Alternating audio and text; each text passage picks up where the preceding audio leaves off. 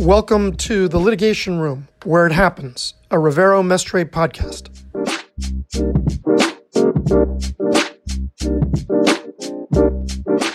Hi, everyone. My name is Zalman Kass.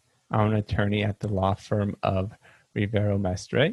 I will be making this podcast today with a coworker of mine, Julio Paez. Julio, could you tell us a little bit about yourself? Hi, everyone. My name is Julio Paez. I am also an attorney at Rivero Mestre. I start in the firm at the same day with Zalman around January 2013. I am also a lawyer from Venezuela with an LLM in financial law. And Julio, when you say you're from Venezuela, were you originally born there?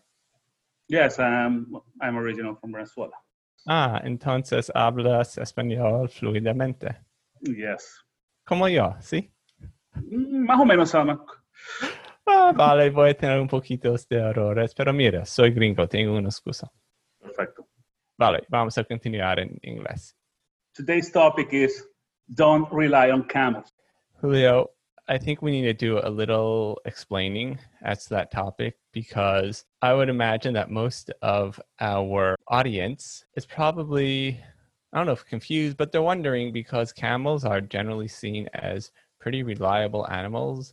They're used across the world. They cross deserts. They don't need to drink a lot of water. They seem to be pretty reliable and pretty dependable. So, could you explain a little bit more to our audience what we're talking about when we say don't rely on camels? It's not the camels that you're talking uh, about right now. We're talking about a camel score, the rating that the FDIC gives banks to assess their performance, specifically capital adequacy, asset quality, management, earning, liquidity, and sensitivity.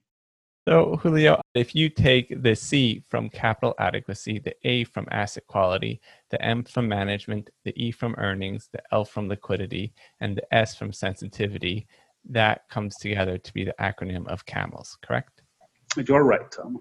And that's what you're referring to when you say don't rely on camels. I agree again. So now that we've explained to our audience what we're talking about, I think we also now need to explain why they shouldn't rely on camels. And like many things, this will take a little bit of explaining. Now, you previously mentioned CAMELS is a rating score given by the FDIC. And I think to understand a little bit more about the CAMELS and the FDIC, we really should start from the beginning what the FDIC is, and I think that'll help lay the groundwork. The FDIC was founded in the 1930s after the Great Recession when many banks failed due to bank runs. And one of the reasons why it was founded was to prevent bank runs and to provide stability in the banking and financial industry. I think now would be a good time to explain what is a bank run and what, what is a failed bank, just a little bit more background. As a general rule, most people understand basic banking, but I'm going to give a very short primer is that depositors give money to banks to hold as a deposit. The bank will then pay the depositor interest. The bank then lends out that money to a borrower. Now, the bank does all the money that somebody gives to the bank to deposit, the bank doesn't have on hand because they lent it out to somebody else. And the bank run happens is when all the depositors want to go to the bank at the same time and get back their deposits, that's something the bank cannot do because they already lent out all that money. They'll have a little bit on hand, some liquidity, but they can't give everybody at the same time. So that is typically called a bank run. And when that happens, it's essentially a bank failure because the bank cannot give everybody their money back. They do not have it at that point in time. They have the assets, but it's not liquid. Julio, have there been any bank runs in recent memory in the US? Uh, Zalman, uh, bank runs were in the 30s, 30, 1931, 1932, that finished with the creation of the FDIC in 1933. But now, more recently, we can make similitude with scarcity in toilet paper. People behave in different ways during a crisis. It's all psychology. When they started the pandemic, you went to the supermarket and you saw the, the shelf that usually carry a lot of toilet papers empty. People think that they need a toilet paper, and they accumulate toilet paper, and that behavior that creates non-liquidity in toilet paper. Julio, as far as we're aware, was there any disruption in the manufacture and supply of toilet paper? No, that I'm aware of. The thing is, all the people at the same time wanted toilet paper, and that created the scarcity in toilet paper. And, and that's the same thing. What happens in bank runs? Everybody wants their money at the same time. They may not need it right now, but they're they're taking their money because they think they may not have it unless they get it now, which is the same thing like the toilet paper. People bought toilet paper for the future because they think they may not be able to buy it in the future, creating the problem. And so, Julio, to prevent these bank runs from ha- happening again in the future, the FDIC guarantees certain deposits that people make in financial institutions that are insured. I believe currently it's 250,000 per account, per borrower, per account type, per deposit institution that is insured. But the general idea is though is if people believe that their finances are insured, then there's or the deposits are insured, there's no run to the bank to try and get it first, thereby creating a liquidity crisis. They created an insurance, okay, that is going to work with the psychology of the people, and the people feel a peace of mind. Now, Julio, I guess the next question is though, is this would only work if we know the FDIC has the financial wherewithal to actually reimburse people their deposits if necessary. I know you did a little research on the FDIC's finances. What what did you find? Well, its balance sheet for Uh, 2019 showed almost 6 billion in cash and cash equivalents. And it has over 100 billion in treasury security notes that have ready market for, for them. Also, the FDIC has a borrowing authority of 100 billion from the treasury and no purchases agreement with the federal financial bank. It's got lots of cash. Correct.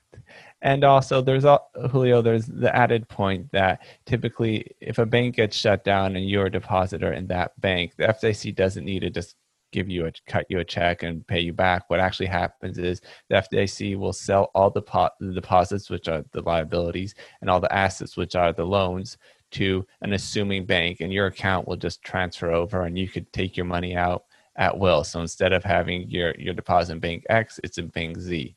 Now, selling a bank to another bank does cost the FDIC some money, but it's not simply just giving everybody all their their deposits back because don't forget the bank typically still has some assets which will balance out the liabilities of the depositor. So it's a little it's less money than we would typically think you actually would need.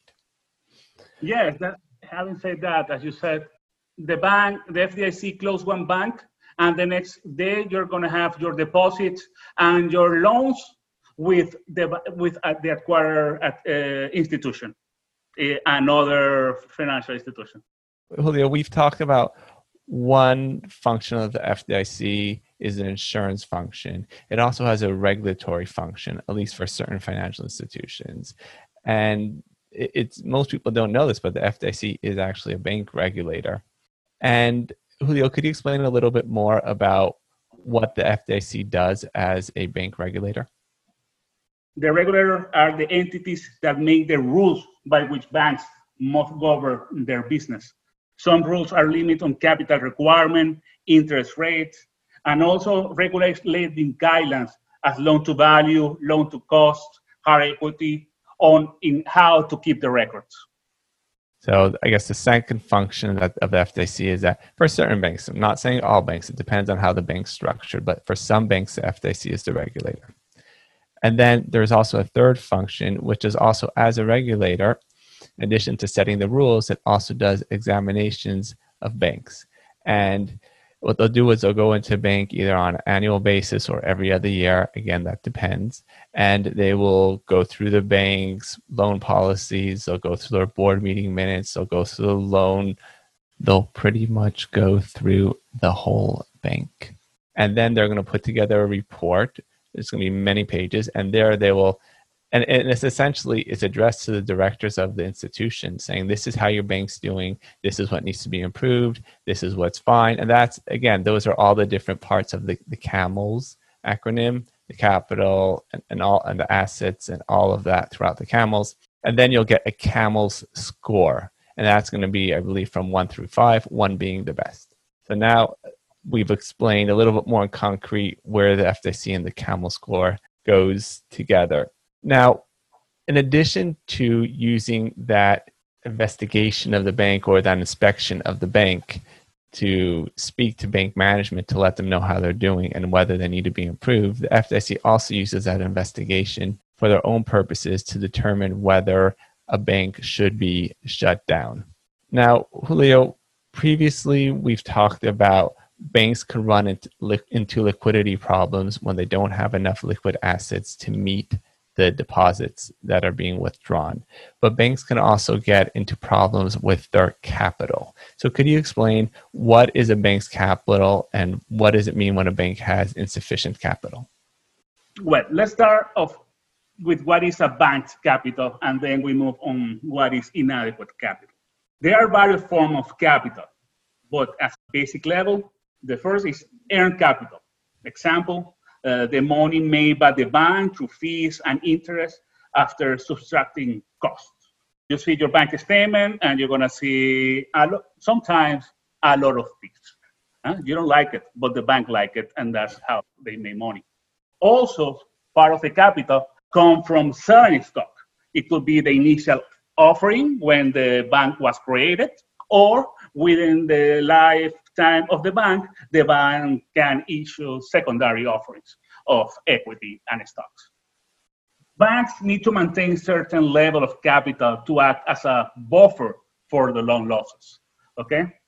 To explain, if a bank takes a deposit for $5 and then lets out that $5, but the borrower doesn't pay back the $5, the bank still has the obligation to pay back the deposit it will do, do so by using its own money, also known as capital, to pay back the deposit. Basically, the bank's capital has to be used to cover loan losses. But as usual, it's a little complicated because the way, way banks actually really do, and this is also the regulations on this, and um, this is in a very simplified form, is that what the bank will do is they'll take its entire capital. From that capital, they'll carve out a reserve called all A triple L, and that reserve is to cover the amount of expected losses that they are going to have on their loan portfolio. Now, different losses, different loans have different risk profiles. So, the more risky the loan is, and the higher the reserve they're going to put aside for potential loan losses. That, so that's, that's the general general matter. Now, so right there we see that just creating this allowance already takes away from a bank's capital, even before there actually is a loss, just making that reserve. Now, what got a lot of banks into trouble, especially in the Great Recession that we that happened in 2008, 2009, is that when borrowers stop paying money, stop paying their loans, well, then their loans, the loans are going to be more risky because it's less likely they're going to be paid back. So the banks have to then increase an allowance for loan losses, which will decrease their capital. The other thing that happened is that at some point in time, if a loan is asset backed, meaning the bank lent money, but there was also collateral, if the borrower is not paying their their loan payments, the, the loan will become collateral based. And then the amount of the allowance for loan losses will also depend on the value of the collateral. If the borrower is underwater, which means they owe more than the collateral, well, then there's a big, then there could be a chunk of the loan which the banks know they're never going to get recovered. So that's going to increase the reserve, decrease capital. So as the economy goes, so does the, the allowance for losses, which then shrinks the bank's capital. And if your capital gets too low, you get into trouble, and the FDIC may shut you down if they are your regulator. I think we are getting into the part of the podcast that many have been waiting for is why we cannot rely on the camels ratings. So, Julio, we've spoken about the FDIC as an insurer, as a regulator, and they also have another hat they wear, and that that is they sue many directors and officers of banks that have been shut down. Julio, can you give us some stats on that? The facts speak for themselves. And during the Great Recession and in aftermath, that means during 2008 through 2013, the FDIC closed 489 banks. It brought lawsuits against directors and officers of those banks in 41% of them of the time. In other words, they sued the directors and officers of approximately 200 banks. To pull off in context, from 2001 to 2007, the FDIC only closed 25 banks, the same amount of banks it closed in 2008. And within those years, in 2005 and 2006, it closed zero banks. In other words, there is a strong correlation between, between a declining economy and FDIC bank closures. Based on the FDIC conduct in the Great Recession, it's fair to assume that there may be a wave of bank closures and lawsuits. Okay, Julio, thank you for that. Now let's get back to the camels. In bringing their lawsuits against the directors and officers of the bank, and to be clear, it's FDIC as the receiver of the banks. It's a little bit more complex. Again, we're simplifying things a little bit because there's a limited amount of time in the podcast. But in bringing those lawsuits, the FDIC generally will allege that the, the directors and officers of the banks improperly approved specific loans and that those loans then caused losses to the bank. And to give you a concrete example of something the FDIC may allege was done wrong, is they may say, well, the loan to value for a specific loan was too high, or that the borrower hadn't put in sufficient equity into the loan. And there are many other specifics, but those are just two good examples.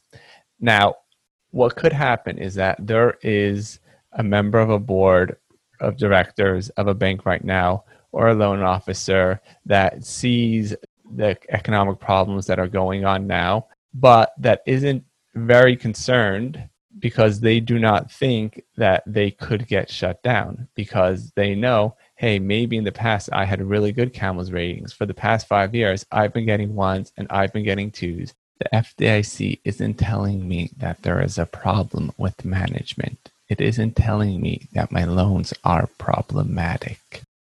So therefore, I'm okay. I shouldn't be too concerned, and I'm probably not, and I'm definitely not going to get sued. Well, this podcast is to tell you don't rely on the camels. And this is just a lesson from history.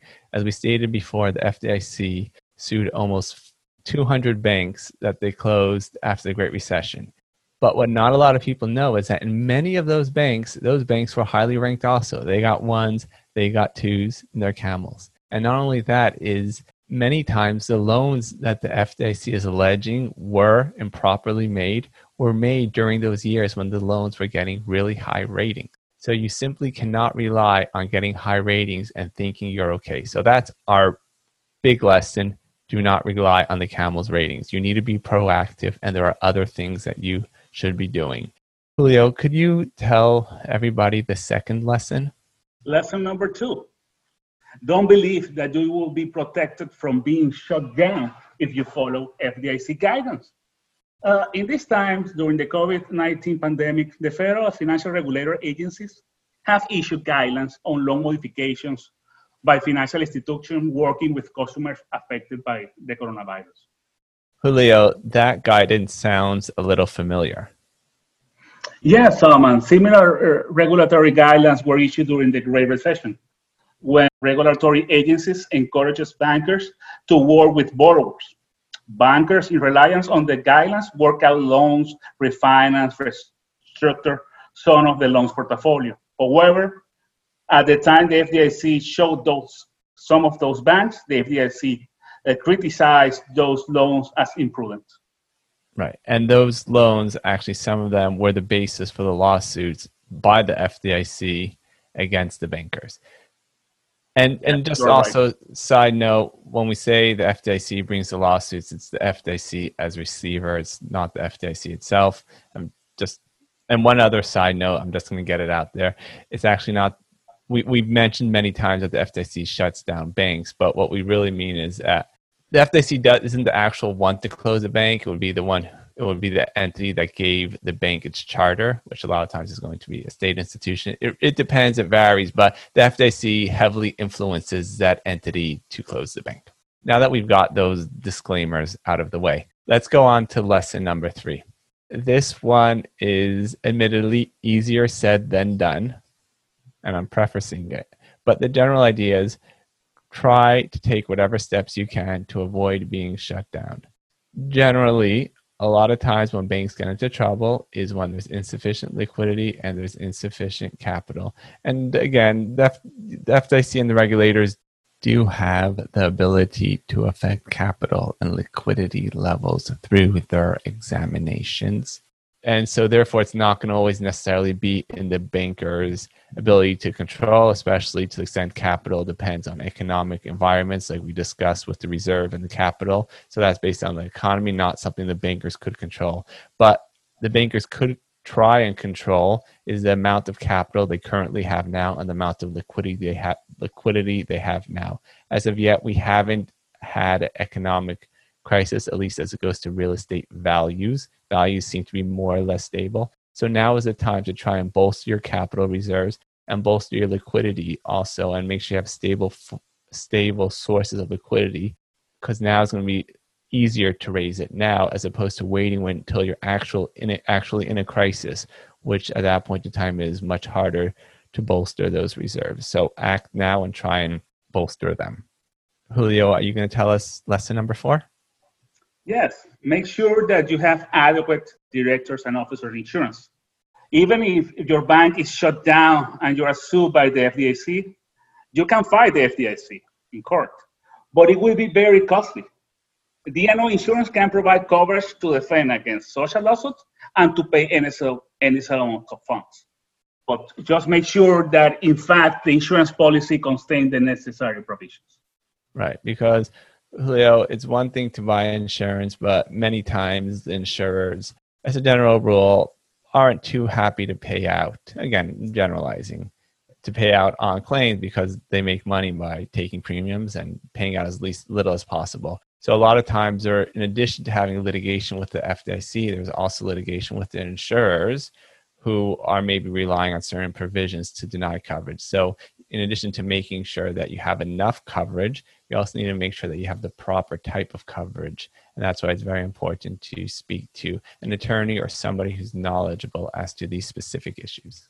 And on to lesson number five is know when to pull the plug. And this one is, is really tricky, especially when you're dealing with a, a large construction loan, is that sometimes the economy goes bad and the question is does the bank continue funding the project to then hope and hope that the developer can sell out the units when the project is done, or does the bank just cut its losses and pull the project? Now, it's never easy to make that decision, but sometimes the correct decision is to not throw good money after bad and don't be afraid to make that decision if it is the correct decision. And Julio, lesson number six bankers document everything and do it often. There may be a great reason why your bankers decide to extend a loan to a particular borrower, but unless that reason is written down, it leaves the door open for the FDIC to argue that the extension was unwarranted. Memories fade and people pass, but what is written endures. And those written documents could be key to defending against a lawsuit brought by the FDIC. And Julio, I'm going to expand a little bit on that. Where we were just, I was just talking about when a bank has to make a decision whether to stop a loan or to continue advances under the loan agreement. And when a bank does that, there are many, many considerations. And I'll just give you some that I've seen that for if the bank were to stop funding the loan and wait for the economy to get better before continuing advances, well, then many times the construction firm will remove the heavy equipment. There will be a fee to do that, and there will be a fee to later bring it back and start up construction again. Additionally, if a building is half constructed, you're leaving it open to the elements. The, the beams may start corroding. You may have squatters that move in. You may get sued by the developer for not continuing to advance funds under the loan agreement. And you also, the banker may know that, hey, that we've been working with this borrower for the past 10 years and he really does his best to pay back. And our economist told us that the economy should be better in two years when this loan is going to be in time for repayment with the units being sold. So all those are very important considerations that loan officers I'm sure are considering, but you need to make sure it's documented and it has to be written down. And one other example, one other thing that should be written down is how much can we sell a half constructed building for versus what could we expect it to sell out when we're done constructing the building. So again, consider all the variables that go into extending a loan, but at the same time, make sure they're all written down. To sum up, we have talked about the FDIC's various roles. It serves as an insurer. It also serves as a regulator, making the rules of the banks that the banks have to adhere to. It also serves as in this regulation role, it also inspects the banks and gives them CAMEL ratings. And those are the CAMEL ratings that you should not rely on because when the FDIC comes in its final role, is when banks are shut down, it many times decides to sue the loan officers or the bank directors. And CAMELS alone will not protect you from that lawsuit as a general rule. So, therefore, we recommend that you, to the extent possible, implement the other suggestions that we have in our podcast. Thank you for listening to the Litigation Room podcast series. This podcast is intended for general information and educational purposes only and should not be relied on as if it were legal advice about a particular fact situation. The distribution of this podcast is not intended to create, and receipt of it does not constitute an attorney client relationship with Rivero Mestre. Join us soon for another interesting discussion.